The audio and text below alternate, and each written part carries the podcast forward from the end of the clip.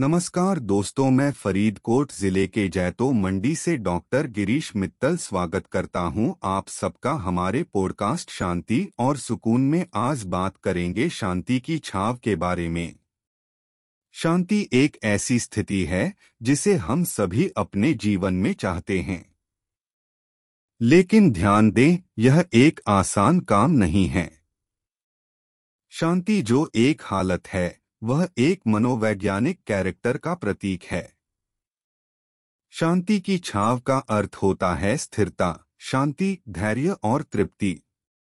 यदि हम इन सब कुछ को अपने अंदर स्थापित करने में सक्षम होते हैं तो हमें जीवन में आनंद मिलता है। शांति की छाव एक एहसास होता है, जो हमारी ज़िंदगी में विशेष रूप से मानसिक तनाव कम करता है। हमारे आसपास कितने समस्याएँ हैं, जो हम कभी कभी समझ नहीं पाते। शांति की छाव के रूप में, हमें एक आनंद से भरा दुनिया का एहसास होता है। हम अपने अंदर सक्रियता और ऊर्जा के साथ एहसास करते हैं। इस तरह, हमें वास्तव में समझने में मदद मिलती है कि हम कितनी स्थिर और शांतिपूर्ण हो सकते हैं। यह एक तरीका हो सकता है कि हम शांति की छाव का अनुभव कर पाएँ, हमें नींद तंग न हो।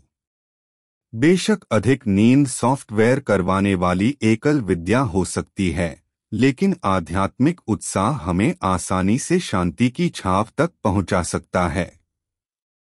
कोई भी हमेशा शांति और शांतिपूर्णता की तलाश में होता हुआ वह अपने जीवन में सकारात्मक परिवर्तन लाने के लिए प्रोत्साहित किया जाना चाहिए।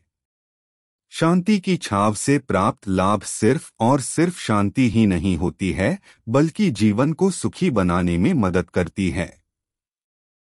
तो दोस्तों, आप मन को शांत बनाना चाहते हैं या शांति की छाव में अपने जीवन को सकारात्मक तरीके से बदलना चाहते हैं तो आज ही से कुछ समय निकालें।